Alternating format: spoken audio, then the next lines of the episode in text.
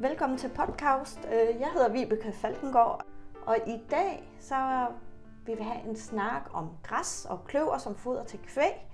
Og med mig der har jeg Gurli Klitgaard, som jeg mødte første gang i forbindelse med Kamunoen, som vi havde arrangeret her i efteråret. Og jeg blev fuldstændig fascineret over din entusiasme, din energi og din viden omkring græs som foder til kvæg. Så øhm, derfor synes jeg, at det er relevant at få lavet en podcast, hvor vi får al den viden i spil. Men allerførst så tænker jeg, at du skal præsentere dig selv. Øhm, altså fortælle lidt om, hvad du har lavet og hvad din funktion er nu. Og så kan vi gå i gang med snakken bagefter. Ja. Jamen, øh, jeg er faktisk, øh, jeg synes, det er spændende at få lov til at deltage i det her, og jeg synes jo, græs er jo en spændende afgrøde. Det, øh, den, der er mange facetter omkring græs, og hvis man får det gjort rigtigt, så får man noget, nogle gode resultater ud af det på bedriften og inde ved køerne. Hvis jeg skal fortælle lidt om mig selv, så er jeg uddannet agronom og har arbejdet i mange år som, som plantavskonsulent med grovfoder som speciale. Og det har jeg gjort blandt andet i Thy og i Silkeborg, hvor det var mere fokus på økologi, og senest øh, i Viborg. Men i 2012 øh, besluttede jeg mig for, at øh, jeg ville prøve noget andet. Øh, og græs har altid været spændende. Det, jeg synes, der er så spændende ved, ved græs og grovfoder, det er jo, at der, der, der, der er marken og stallen, det hænger sammen. Så man er nødt til, at det man laver ude i marken, det øh, påvirker rigtig meget resultatet ind i stallen. Så den her brydningsflade mellem øh, ko og, og mark øh, er spændende, og jeg synes, græs er spændende. Øh, og så var det lidt tilfældigt, så kom der stilling som produktchef op i DLF, og jeg søgte den, og var heldig at få den. Så siden 2012 har jeg arbejdet som øh, produktchef i DLF, og der har jeg ansvaret for fodergræs øh, til malkekøer, men egentlig også til heste og, og de øvrige dyr. Og så har jeg egentlig også ansvaret for, for foderroer. Og det vil sige ansvar, når jeg siger ansvar, så er det jo at få valgt de rigtige sorter til dansk marked, og få, valgt, øh, få dem sat sammen i de rigtige blandinger, øh, sådan så det fungerer ude ved mælkeproducenten. Det var sådan lige kort omkring, øh, hvad jeg har øh, mm-hmm. lavet indtil nu. Ja, Ja. Mm, jeg tænkte så, at hvis vi skulle starte der, hvor jeg husker det fra Kamunoen, så starter du med at fortælle om, hvad er egentlig målet, når man vil have græs som fodergræs? Altså, hvad, Ja. hvad kigger I på? Det man kan sige med, med græs, øh, det som græs bidrager med inde ved køerne, det er jo nogle fordøjelige cellevæge, øh, der giver noget energi øh, og en god omsætning i, i vommen. Men så er det også protein. Så græs skal egentlig både kan noget på protein, og det skal kan noget på fordøjelighed. Og øh, fordøjelighed hænger jo rigtig meget sammen med cellevægsfordøjeligheden, så det er faktisk en af de øh, forædlingsmål, som vi har i, i DLF, det er at, at kigge på fordøjeligheden af cellevægen i forskellige sorter og arter. Udover det, øh, så var det protein, der kan være lidt forskel i proteinholdet på græs. Øh, ikke store forskelle og ikke noget, man kan bruge forædlingsmæssigt, men der, der er det rigtig meget gødskning, der betyder noget for proteinindholdet. Men noget af det, vi kan gøre øh, rent forædlingsmæssigt, det er at kigge på sorternes robusthed, øh, rodudvikling. Vi kan kigge på deres, øh, hvor, hvor sygdomsresistent det er. Øhm, og man kan også, øh, noget af det, som har allermest betydning, det er selvfølgelig udbytte. Vi har altid udbytte som, som en af de, de første fredningsmål. Oven det kommer så fornøjeligheden cellevægen, og så øh, sundheden og holdbarheden. Mm. Og så ved jeg jo, at der bliver jongleret rundt med forskellige græstyper, at du nævner ja, rejegræs og, og svingelgræs. Og hvornår vælger man det ene og det andet, og hvad er kendetegnet? Ja. Man kan sige, at altså, rejegræsserne er jo egentlig vores øh, basis i rigtig mange af vores øh, græsblandinger, og det her den med god grund, fordi rejegræsset har en, en fantastisk fordøjelighed. Øh, og rejegræs øh, har en holdbarhed på, på 2-3 år, øh, så, så når man egentlig har et sædskifte, som vi har mange steder i Danmark, så giver det rigtig god mening at have rejegræsset inde som øh, en stor del af, af vores blandinger, fordi den er nem at lave en god fordøjelighed på. Øh, og det er det, der betyder allermest. Vi ved jo, når vi, skal, når vi kigger kofodring, øh, jo bedre fordøjelighed, jo højere foderoptagelse, jo mere mælk får vi. Den knækker omkring de her øh, 80 i fordøjelighed organ, 80-82 i fordøjelighed organisk stof. Øh, når vi kommer højere op, så kan konen ikke udnytte energien, men, men kan vi komme derop ligge, så har vi en fantastisk øh, hvad hedder det, produktion øh, og, en, og en høj foderoptagelse. Mm. Så rejegræsserne er, er ligesom den, den store, og inden for rejegræsserne, der har vi to typer. Vi har de dibbløde rejegræsser, som er tætte i væksten, øh, smalle i bladene. Dem bruger vi oftest, når vi tager slet. Så har vi de tetrabløde rejegræsser, de er mere åbne i væksten, Mm. bredere blade og har så højere, højere sukkerindhold. Og det højere sukkerindhold gør, at køerne godt kan lide at æde dem, så de er rigtig gode at have i vores afgræsningsmarker. En mere åben græs giver også øh, god plads til kløveren ude i marken, så, så det, og det har vi også behov for øh, i, i afgræsningsmarker, men også i slætmarkerne. Kan man sige, hvis man så... Øh, man, der er jo arbejdet med rigtig mange ting i forhold til græs, øh, og for at få lidt, et lidt højere udbytte, så gik man jo tidens morgen ind og krydsede iseriansk rejegræs med hybrid, øh, hvad hedder suvovl, iseriansk rejegræs med almindelig rejegræs, og så fik man hybrid rejegræs. Og de har lidt tidligere vækst i foråret, det vil sige, at man fik lidt mere, ved at putte dem i en blanding, fik man lidt mere udbytte til første slæt, hvor vi typisk har fugten i jorden. Mm. Men det vi mistede ved at lave den her krydsning, det var holdbarhed, for italiensk rækker er så egentlig en enårig græs. Så, mm. så der mangler vi holdbarhed på det. Og så øh, for at få lidt mere holdbarhed, så gik man ind og krydsede italiensk rækgræs med engsvingen, og har fået rejsvingerne i stedet for. Og rejsvingerne har en bedre holdbarhed, de har en, en kraftigere forårsvækst, og det så får vi rigtig højt udbytte i første anden slet i, i de behandlinger, vi har rejsvingen med i. Og det er jo rejsvinger af rækkerstypen. Mm. Så, så det blev introduceret, øh, ja det vil snart være en del år siden, at, at rejsevin blev introduceret. Vi har en, en blanding, der hedder en blanding 45, som øh, kører rigtig godt. Det er en øh, øh, som er en af, jamen det er nok Danmarks højst ydende øh, kløvergræsblanding. Øh, den kræver rigtig, det rigtige management for at få lavet en rigtig kvalitet ind med køerne. Men, øh, men det er helt sikkert den, den højst ydende. Okay, men det vil sige, at man har udviklet, så man øh, jonglerer ikke rundt med den almindelige redegræs så tit. Altså man har udviklet til den her nye redegræs, som man bruger ja. alle steder. Nej, det gør man ikke. Altså man bruger stadigvæk så er rejegræssen bunden i blandingerne, men så supplerer man med nogle af de her arter en vis procentdel for at få lidt mere udbytte først på sæsonen. Øh, I sådan en blanding 43, der er det de her 40% hybridrejegræs og, og hvidklor, ikke også? I en blanding 45, der har vi 45% rejsvingen af rejegræstypen sammen med en god andel af almindelig rejegræs og så noget rød og noget hvidklor. Mm. Så, så man, tog, man bruger forskellige arter, og, det, og man kan sige, jo flere arter man putter i en blanding, jo mere robust er den. Ja. Øhm, så kan man sige, at der, der så var nogle, øh, de her rejsvinger af rejegræstypen, de kræver, at man, man sætter den rigtige stup, for at de har holdbarheden hen over årene. Og der er nogen, som, som egentlig oplever, at de synes ikke, de fik holdbarheden på, på rejsvinger af rejegræstypen. Og så hopper man over i, i strandsvingen. Og strandsvingen har en, en fantastisk rod, den, har en, den langsomt etableres, men den har en fantastisk rod og en, og en rigtig, rigtig god holdbarhed. Mm. Så kan man så sige, hvorfor er det så, at vi ikke bare bruger strandsvingen i alt? Ja. det, det var jo oplagt. Men det der er med strandsvingen, det er, at den ligger lavt på sukker, og typisk med lidt højere indhold af cellevæge, som har en lidt lavere fordøjelighed. Og det vil sige, at det kræver endnu mere for landmanden at få lavet den rigtige øh, foderkvalitet på, på strandsvingen. Så, så derfor det var der mange, mange, der har været over og prøve at bruge strandsvingen, men så egentlig gå tilbage til noget, som er lidt lettere at lave den rigtige fordøjelighed i. Mm. Hvad er jordbundstyper? Har det også noget at sige så, hvad man vælger der? Ja, altså det har det lidt. Man kan sige, jo, jo mere sandet jord du har, jo, jo mere afhængig er du, at du egentlig får en god, øh, et højt udbytte først på sæsonen. Og der kan man sige, der er det vigtigt at supplere med nogle af de, altså en hybrid rejegræs, som har en god vækst i foråret, eller en, eller en rejsvingende rejegræstype, som også har en god vækst i foråret.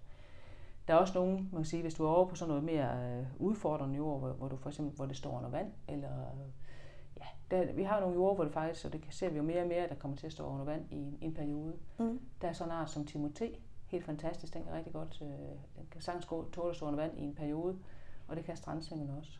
Så er vi ude på mere udfordrende jord, så skal vi over i Timote, strandsvingen, rødsvingen, engsvingen, som har en helt anden robusthed. Der var og det er rodnettet, eller hvad? Det er rodnettet, ja. Meget. Ja. Det her det er mere robust øh, i rødderne. Så, øh, og så må man sige sådan noget som, øh, det er lidt sjovt at kigge på, på rødderne af, af de forskellige græsser, fordi sådan en som Timote, mm. den klarer sig ikke så godt, når det, det er meget tørt. Når vi så kigger på rodvæksten, så har den ikke en særlig kraftig rod, og det er måske derfor, den kan tåle at, at stå under vand i, i en periode. Ah, okay. Ja, ja. Så man, man tænker, nogle gange så tænker man det modsatte, ikke også? At, ja. at den har en kraftig rod, det er derfor, men, men den, det, det, har den egentlig ikke. Timoteen har ikke den her dybe rod, det har en strandsving. En strandsving, der har en dyb og en kraftig rod, ja. øh, og den kan også tåle stå under vand. Så, så Timoteen, den kan noget andet i forhold til det her med at stå under vand. Jeg ved ikke, nu har du jo nævnt de der forskellige ting, og vi sidder med en podcast, men øh, kan man øh, her også snakke om, hvordan ser vi forskel på det, hvis vi stod ude i marken? Ja. Altså, jeg prøver, det er altid svært at, for, at forklare det. Når man, det nemmeste er jo, når man har en græspand foran sig, ja. forskellige græstyper foran sig. Ja. Men, men rejgræserne, det er jo, de er jo blanke i bladene, ikke også? Der, der, de er altid, øh, hvad hedder det, de, de er nemmere at få øje på ude i, i marken. Og der er de, tesopløde, de er jo lidt bredere i bladene, end, end de dipløde, de er. Hvis du så kommer over i, i, øh, i svingerne, jamen så er de mere, hvad skal man sige, så er de mere ro i bladene faktisk, øh, og, og skal du finde timoten, så er den meget nem at finde, fordi den har den her lys øh, farve, og så er den rundt nede på, på bladstilken. Okay. Timote kan forveksles med hundegræs. Hundegræs det er ikke en, vi bruger ret meget i Danmark. Øh, den er svær at lave den rigtige foderkvalitet på, men hundegræs den er helt flad ned på, på bladstilken dernede. Så de to de har samme lysfarve, men der kan man så kende dem på, på forskellige øh, bladstilke. Ja. Så, øh, ja. Jeg tænker, at en anden gang, så må vi have video med, så vi kan se den. Mm. Øhm. Når I nu udvikler de der sorter, hvor lang tid tager det egentlig? Altså sådan fra, I får en idé til en sort, eller nogle ting, I vil forbedre, hvor, hvornår ser vi den så i markedet? Ja, man kan sige, at selve, selve forædlingsprocessen tager faktisk en 10-12 år øh, at få. Hvor tit er I så ude og introducere nye græsblandinger? Jamen altså, øh, under forædlingsprocessen, der kigger vi rigtig meget på, vi kigger på udbytte, øh, som en af de store ting, når vi når forædler nye græsser, vi kigger på fordøjelighed, og vi kigger også på, øh, hvor, hvor, hvad skal man sige, hvor sygdomsresistent det er. Øh, alt det, det tager vi med ind i, i vores forædlingsproces. Og når vi så har en sort, som kan klare sig på udbytte og på sygdomsresistens, på holdbarhed, øh, har den rigtige fordøjelighed, jamen øh, så skal vi faktisk have den testet også. Så skal den på en sortsliste, inden vi kan, vi kan sælge den i, i Danmark eller i sådan set i hele Europa. Øh, og det tager øh, tre år, inden vi har den på sortsliste. Øhm, og samtidig har jeg jo en i forsøg her i Danmark på, i, i sorts afprøvning for at se, at den kan klare det danske klima, fordi vi er på nordgrænsen til øh, dyrkning af almindelig rejgræs. Når den så har været øh, tre år i, i forsøgene, og jeg kan se, at den, den klarer sig godt der, jamen så begynder vi at starte en produktion op, og så kan man sige, så går det jo faktisk øh, en to til tre år yderligere, øh, inden vi har noget, der faktisk er på markedet. Så det tager, tager lang tid. Øh, det her med at få græs er, er, en, er en tålmodighedstest, kan man sige. Øh, og jeg beundrer vores forældre, fordi de synes, det er så, så spændende, som det er, og har tålmodigheden øh, til det. Men altså man kan sige, en af de største forudsætninger for at få ny græs øh, på markedet, det er, at den skal være anderledes end det, der er i forvejen. Øh, og det gælder især, når man skal have den på liste, så skal den være ensartet, øh, og den skal være unik. Øh, og noget der, hvor vi, vi kan gøre den unik, det er, at den har et, et højere udbytte end dem, som er på markedet i forvejen. Så det er meget udbytte, vi går efter i første omgang, og så kommer de andre egenskaber til. Jeg tænker måske, vi kan vende det der med udbytte igen, altså udbytte i forhold til de forskellige øh, arter, man putter i en græsblanding. Ja. Ja, for jeg tænker også, at vi har ikke snakket om det her med etableringshastighed. Det kunne også være fint lige at snakke om ja, det, fordi det betyder egentlig også lidt, når vi snakker, snakker udbytte. Man kan sige, at øh, jo større frø vi har, jo hurtigere etablerer græsset sig. Og en af de arter, som vi har, som har det største frø, det er sådan noget som italiensk rejgræs, en tetraplyd øh, italiensk rejgræs. Den store frø, den hurtigt til at etablere sig. Og dem, øh, man kan sige, de arter, som er krydset på italiensk rejgræs, sådan noget som hybridrejgræs for eksempel, jamen de har også de her lidt, lidt større frø, og de er også hurtigt til at etablere. Så det er en, en rejsvingel af rejgræstypen, som også er en krydsning på italiensk rejgræs, den er også hurtigt til at etablere sig. Mm. Øhm, så, så det, det, hvorimod sådan en, øh, en art, som øh, når vi kommer over i svingel, for eksempel sådan noget som strandsvingel, er meget langsomt til at etablere sig, det er engsvingel også. Mm. Så, så det kan man sige, i forhold til udbytte, hvis man gerne vil have noget, et hurtigt udbytte, jamen så skal du ikke have strandsvingel, så skal du have en uh, italiensk rejgræs, eller en rejsvingel rejgræstypen, en hybrid rejgræs, eller en tetraplyd almindelig rejgræs. Det er dem, mm. der er hurtigt etablere sig, ikke også? Ja. Men hvis du har, øh, du har tiden til det, og du gerne vil have den her lidt mere robuste øh, græsmark, som kan holde til nogle forskellige forhold, jamen så er det en, en strandsvingel eller en engsvingel, du skal over i, eller en rødsvingel måske ikke også. Og der skal man så ligesom vente på udbyttet. Der får man ikke så meget det første år, men så får man så mere hen over årene. Mm. Så der er lidt, lidt udbytte forskel på det, øh, når man kigger på kortsigtet eller på lang sigt. Og ikke tvivl, hvis man skal have græsmark til at ligge i mange år, jamen, så har strandsving de her gode egenskaber, ikke også? Men hvis du skal have et hurtigt udbytte, så er det de, øh, de andre typer der, som er hurtigt til at etablere sig. Ja. Og så kan man sige, hvad kan vi maks nå i udbytte? Jamen det er jo stor forskel fra egen til egen. Øh, man sige, er vi på sandjorden, hvor vi er meget afhængige af, at vi har vanding for at få mm. produktion hen over sommeren, jamen der er det en rigtig god idé at have nogle arter med, som kommer tidligt på sæsonen. Øh, hybridrejgræs og rejsvind og typen Øh, øh, har vi masser af vand og en god vandingskapacitet, øh, når vi kan vande, jamen så kan rejgræsset være den art, vi egentlig arbejder rigtig meget med, øh, og det gør det godt og nemt, mm. fordi det er altid nemt at lave en god kvalitet i, i rejgræs. Mm. Øh, så der er sådan ligesom de, de forskelle, øh, man, man kan arbejde med. Og nu snakkede vi lidt før omkring det, det, sådan, faktuelle udbytte. Hvor mange forenheder per hektar kan vi høste? Ja, Det er ja. altid det, der er spændende, ikke også? Fordi Ja, ja, det, det ja. betyder noget for landmanden. Og der kan man sige, at dem, som er, er rigtig, rigtig dygtige, de har måske op til 12.000 forenheder per hektar i, i deres uh, græsmark. Uh, så skal det hele også gå, og man skal, det er i hvert fald det, jeg har lært og oplevet derude, det er, at dem, som kører med fast kørespor og passer rigtig godt på deres græsmarker, de når derop omkring. Mm. Og så kan man sige, hvad betyder fast kørespor i en græsmark, når du tager slet? Jamen, det kan faktisk godt op, betyde op til 20 procent af, af udbyttet, hvis vi kører på vores græs. Så det her med at have de faste kørespor, som vi typisk kører der, så ødelægger vi græs i køresporene, og resten af marken kan så producere fuldt det, den skal. Ja. Det betyder noget for, for udbyttet, men også for holdbarheden faktisk.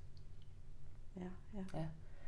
Og så, øh, jamen det ved jeg ikke, hvis man snakker udbytte, det gør man også inden ved køerne, ikke? også vil gerne have en høj ydelse, fordi så får vi vores, øh, vores øh, kapacitetsomkostninger. Det samme er jo lidt det samme, med, når vi snakker øh, græs til slet, og så er det ikke bare kapacitetsomkostninger, vi også får fortyndet, men det er jo egentlig også vores omkostninger til at få høstet græsset. Fordi det koster cirka det samme, om vi høster 7.000 forenheder per hektar, eller vi høster 10.000, eller vi høster 12.000 forenheder per hektar, så koster det cirka det samme at få høstet græsset.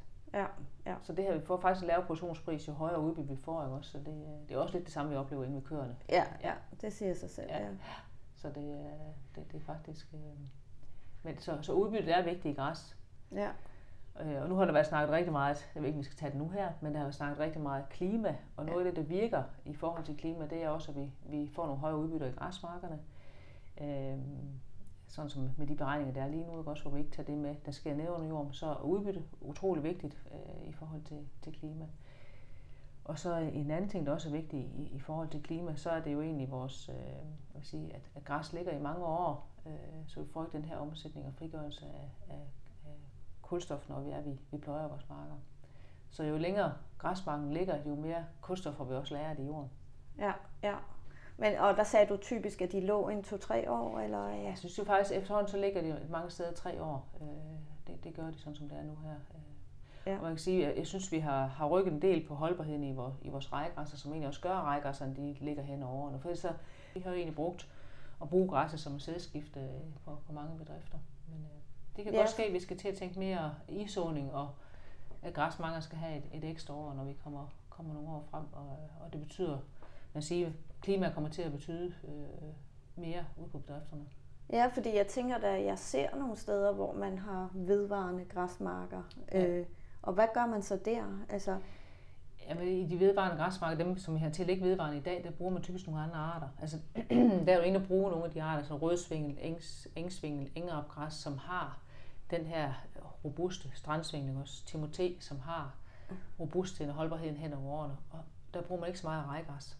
Ah, okay. Men, men grunden til, at vi ikke bruger de her arter på vores, øh, i, kan sige, vores omdriftsarealer, Ja. det er, at udbyttet typisk ligger lavere på de her lidt mere holdbare arter. Ja. Så det, så det er derfor, så for, at udbytte, så kører vi rigtig meget på rejgræsset. Øh, Og, og det er også, selvfølgelig også rejgræsgrude, også fordi den har en god fordøjelighed. Så, så det er også Ja. sådan lidt med, hvor vi bruger hvad hen, og det, udbytte betyder meget, uanset hvor. Ja. ja. Men udbyttet, er det så mest i forhold til slet, eller også i forhold til afgræsning? Fordi man kunne jo... Også i forhold til afgræsning, vil jeg faktisk Ja. sige. Men, men, men vi ser jo nogen som, altså vi, vi, sådan en som Timoten tager vi også med ind i afgræsningsmarker, som vi snakkede om før, også, Ja. den har smagbarheden. Ja. Så den har både robustheden og holdbarheden herover, og så har den smagbarheden. Så den kan vi godt finde på at bruge på vores ærjord også. Ja. Fordi der følger udbyttet også med, især på, på økologisk Mm. også. Men så noget som engergræs, som er en lille, lille bitte forsigtig plant. Altså, den er meget, meget forsigtig i væksten. Ja. Den er godt nok de her udløber lige, i, øh, hvad hedder, lige under overfladen, som gør, at den har robusthed, men det- der er bare ikke noget udbytte i den.